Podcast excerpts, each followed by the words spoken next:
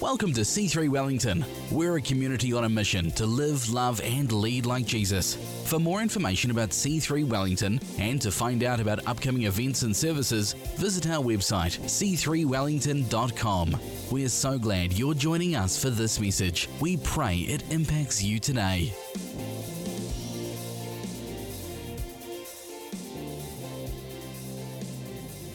So I'm hoping that this message series this morning and for the next three weeks after that is going to help you, encourage you, empower you, equip you to win the war in your mind. And uh, I just want to start by giving credit to Life Church, Pastor Craig Groeschel, again for the, the message bumper and the slides here. This is their handiwork, uh, Life Church in, in the States. I think they've got like 100 locations, massive thing. So good, so good. And they have open resources that they allow other churches to use. And so when I was on that, uh, I saw this. I thought, man, I want to do this. I'm like, babe, let's, what do you think? And she, yeah, let's do this. And I thought, let's kick off the year with some practical, helpful uh, stuff. And so that's what we're doing. And so shout out to their team for putting amazing uh, production quality stuff together that we have the ability to use. I believe he wrote a book called Winning the War. It's just like Dangerous Prayers last week. I believe there's books here.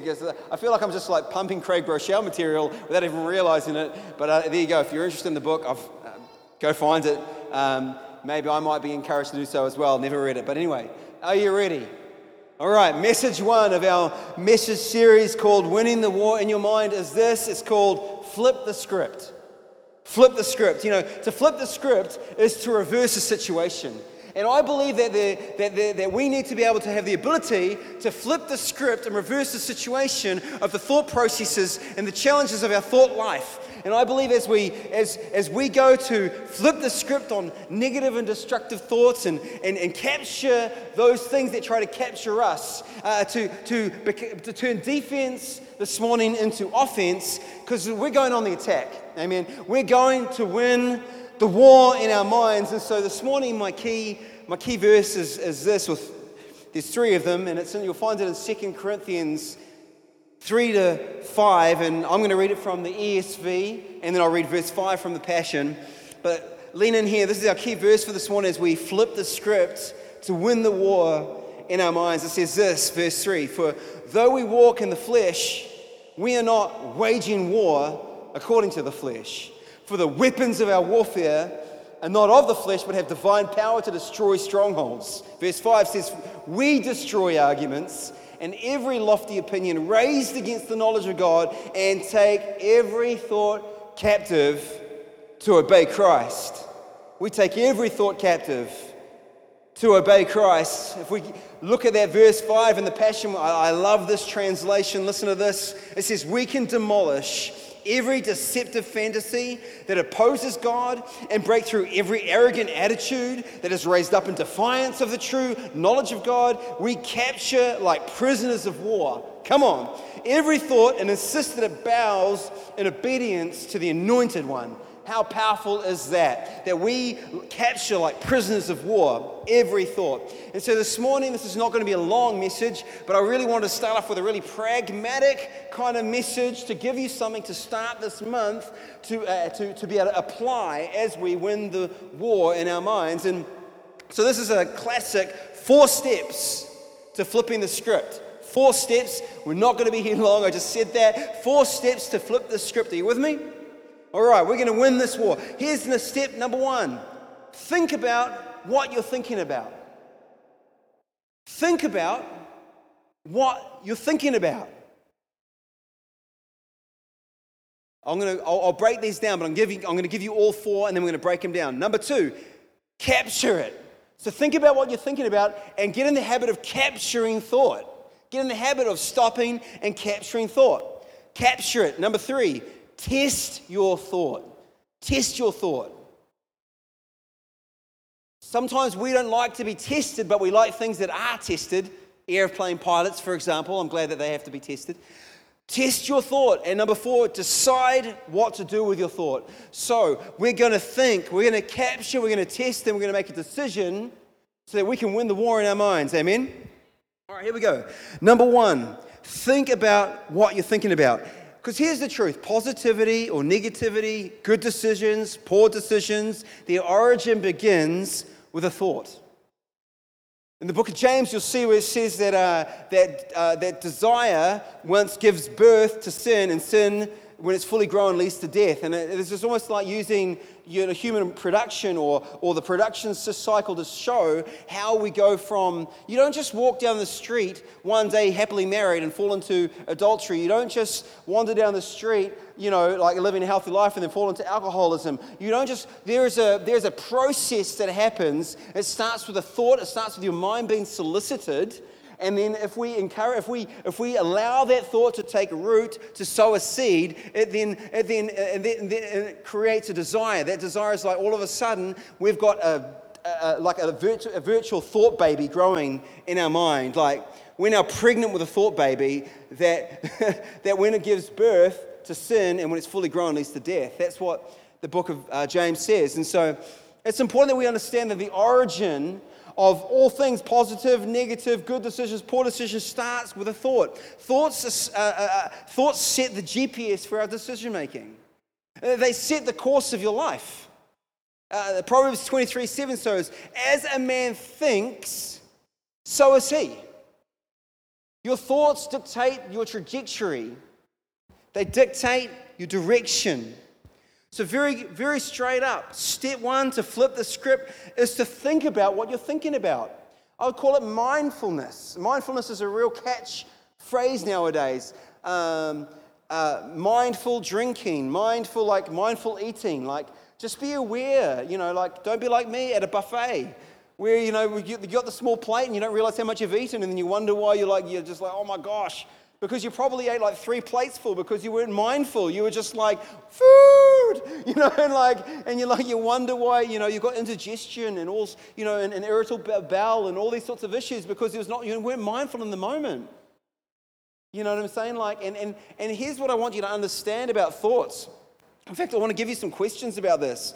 Ask yourself some thoughtful questions. Here's a couple of thoughtful questions you can ask yourself. Why did I think that? Why did I think that? And here's another one. Where did that thought come from? What was its origin? Simon and I were just having a chat about this. There's actually three places that thoughts can originate from. Did you know that? I mean, I'm, okay, first of all, I'm no, I'm no you know, psychologist or, you know, so I believe. but like, I think there's three. I think you can generate thoughts. I think you, as a creative being, you've got the ability to think and create thoughts. You can be thoughtful. You can make some choices. But this scripture we just read in 2 Corinthians talks about a battle. That we don't wage war with flesh and blood things, with, with man made weapons, but we wage war with spiritual weapons. And the war that we wage is a war about our thought life. He's saying we're going to take captive every thought, that we're going to wage war against these, these thoughts and these things that are going to come against us and accuse us and accuse the Lord and come against the, the, the thoughts and, and the plans and the purposes of heaven, that there's a spiritual force that's opposing. And the way I'd say this to you about that, so because you've got your thoughts and you've got demonic opposition. Jesus, before he started his ministry, went off into the wilderness for 40 days and 40 nights. And this is the Son of God. And he had the enemy, he had the devil trying to sow that seed of desire through a thought. You can eat that stone. You don't need to be hungry. That's a thought that came to his mind, and he had to speak that thought, the word of God. Then he goes on. He says, "Well, you know, uh, if you, I'll give you all of the kingdom if, if you just, if you just bow down before me, or jump off this high point, and the angels will catch you." He's just trying to solicit thoughts, and so even Jesus had opposition to his thinking. We've got to understand that. We've got to understand that not every thought that you generate, every thought that you think you created. I think this is a really important thing. In some ways, it's great to separate your thought from you. Don't just think that, hey, I'm a, I'm a bad person because I thought that. We need to be, we stop and go, where did that thought come from? Because that is my key thought here. Not every thought is true. There's a reason why the Apostle Paul instructs us to take every thought captive. Some thoughts need to be captured and destroyed, people. Yeah? Some need to be captured and destroyed. And of course, the third, the third place that your thoughts will come is from the Holy Spirit of God speaking to your spirit, His thoughts to you, amen. And that's what we want to hear. That's what we want to hear. So we need to take every thought captive, which leads me to point number two. Come on, we're charging this morning. We're charging. Point number two capture it. We're going to think about it, think about what we're thinking about. We're going to have mindfulness about our thoughts this week. And, and as we move from this place today, we're going, to be th- we're going to be mindful about our thoughts. We're going to ask those questions Why did I think that? Where did that thought come from? Which one of those three places did it originate from? Yeah? And then we're going to capture it. So, okay, it sounds great. So capture your thoughts, people. Yeah, let's pray and go. Like it feels like I need some preg. Like, can you give me some instruction? What does it mean to capture a thought? Like, just grab it. You know, like. I don't know how you capture a thought. I have to keep pulling my pants up here. Um, I went for a 4K run already, losing weight, people. All right, come on. That's not true. I just bought a big size of pants. that's, the, that's, the, truth. All right, that's stretchy jeans. When you get to my age, you want, you want jeans that have got some stretch in them, all right? Preach. Amen. Okay. so, how do we capture our thoughts? Well, Paul gives us some how to instruction. I love the fact that the Bible is so pragmatic. And I love that Paul's teaching. He's writing to a church in the, in the, in the city of Corinth. And he's like, I'm not just going to give you some flowery, yeah, amen. How do I do it? He's going to give you the how to. And because he says this we take every thought captive to obey Christ. Okay? We take every thought captive to obey Christ. He's given us the how to. How do we take every thought captive? Your thoughts must be submitted to and aligned with Jesus Christ. He's saying, How do you distinguish how do you know? You grab that thought and you go, Would Jesus say this about me? Would Jesus think this about me? This, is this in line with Jesus' teaching? Is this in line with the kingdom of God? Is this in line with life giving, life breathing kingdom of God gospel? Is this in line with heaven? Is this obeying Jesus, this thought? If it's not, then it gets booted. Amen. It gets captured. You don't obey Christ, you are a lie. You are not truth. Jesus is our ultimate, our ultimate example, and He's what we lay everything upon. Well, Jesus uh, uh, okay that thought. Here's what I've got here. Because Jesus says this He says, I am the way, I am the truth, I am the life. He identifies Himself as truth. So any thought that's not truth, we don't want to believe. We don't want to listen to. We, want, we don't want to give it the light of day. We don't want it to rent space in our mind. So anything that's, that Jesus would say, that's not truth, bye-bye, you get in the boot, you're out of my mind, just a shout out to NF. If, if, you want someone that really digs deep on, on the thoughts, he's got uh, a whole lot of albums. If you don't mind hip hop, I love this guy, NF. And he's got, an, uh, I think it's an album called Mansion, or he's definitely got a song, and he talks about your house being a mansion and the different rooms in your house. And what takes up space in your mansion, in the rooms of your mind, maybe some things need to get evicted this morning, amen? Come on.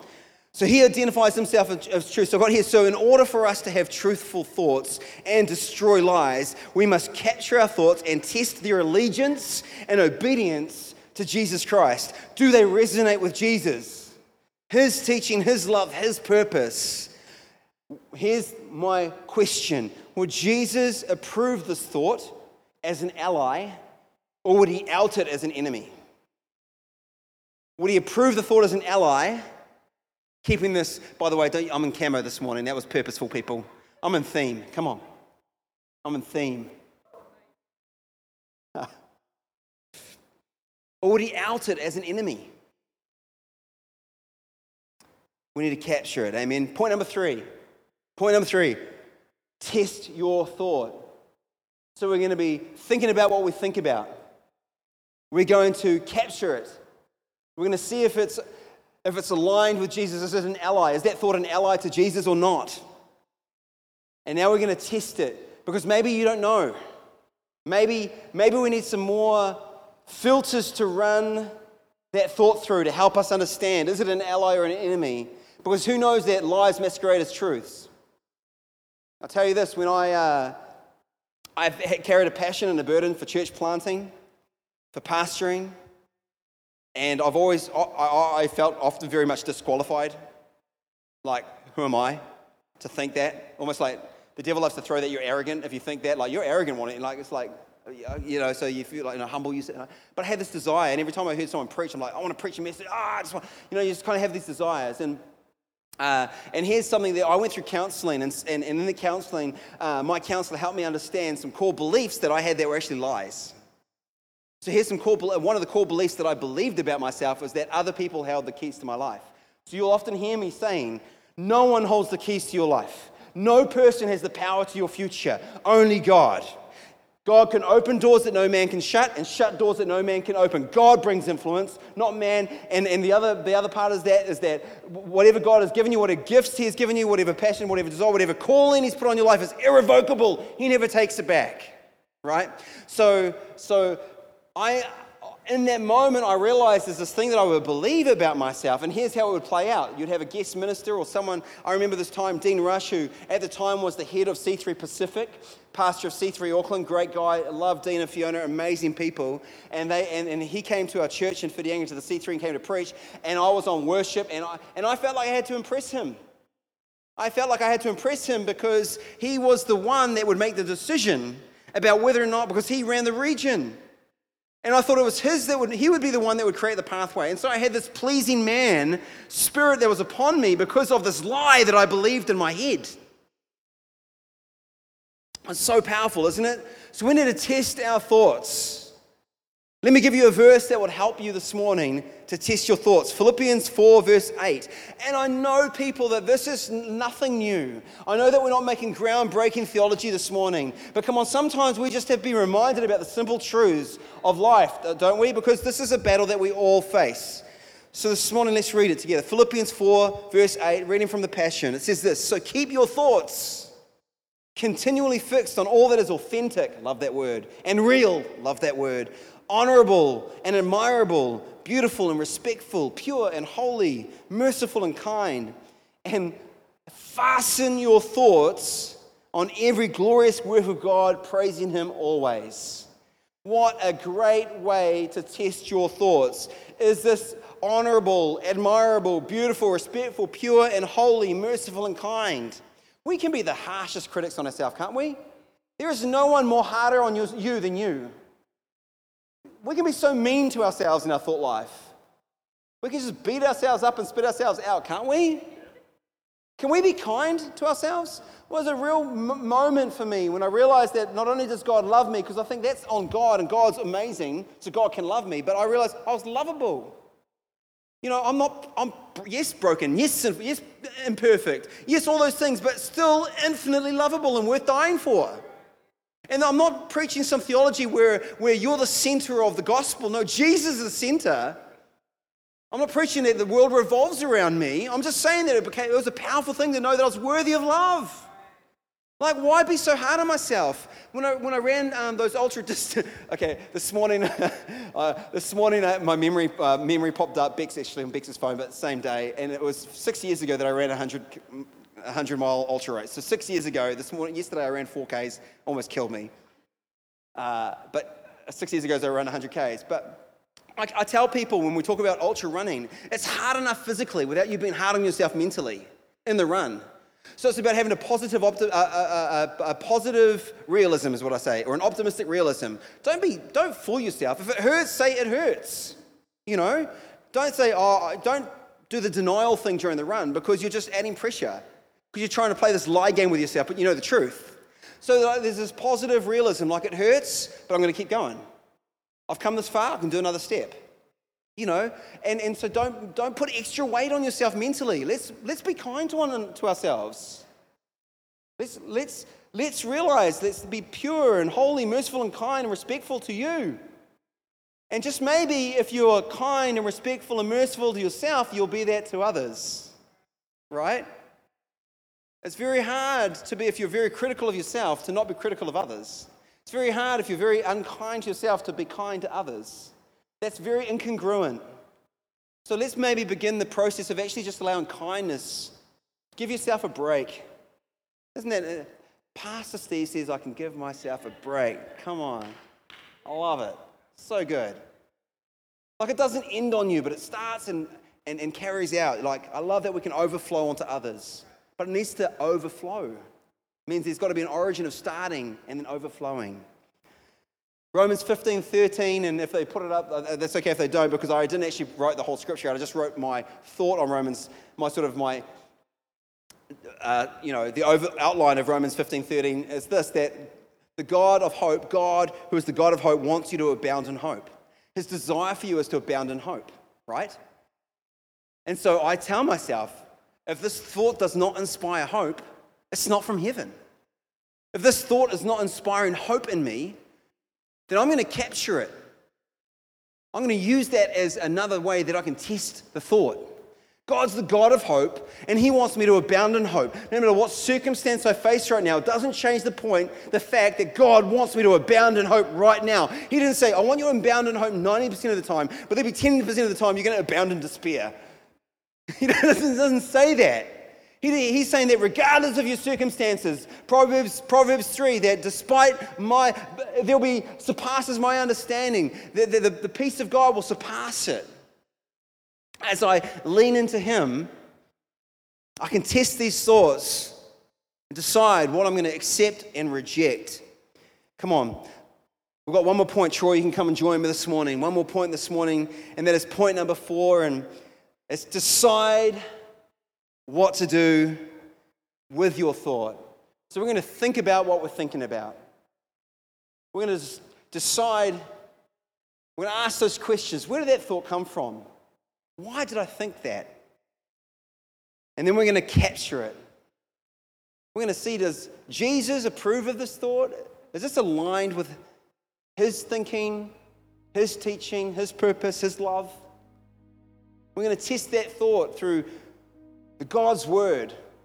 Come on, God's word needs to be the highest authority in our. If, if we're going to let something dictate and speak into our world, let's let it be the word of God.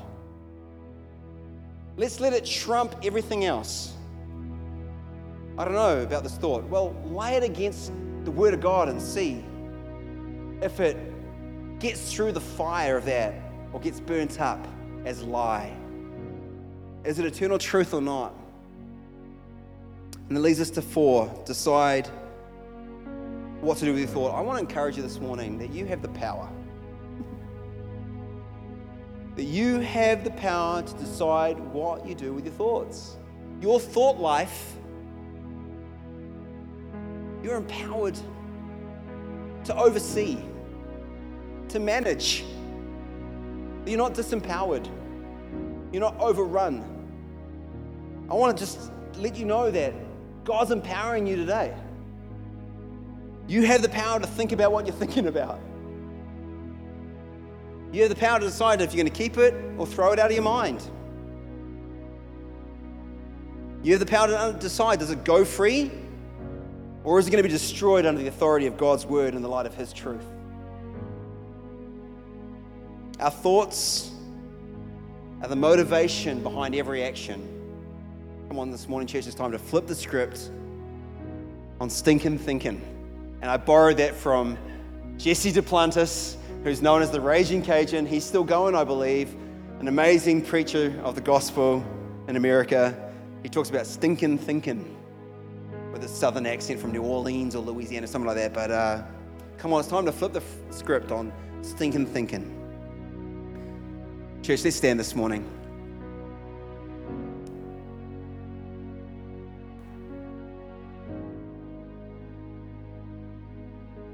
As I said, I wanted to kick us off this February with a message that hopefully is pragmatic and applicable.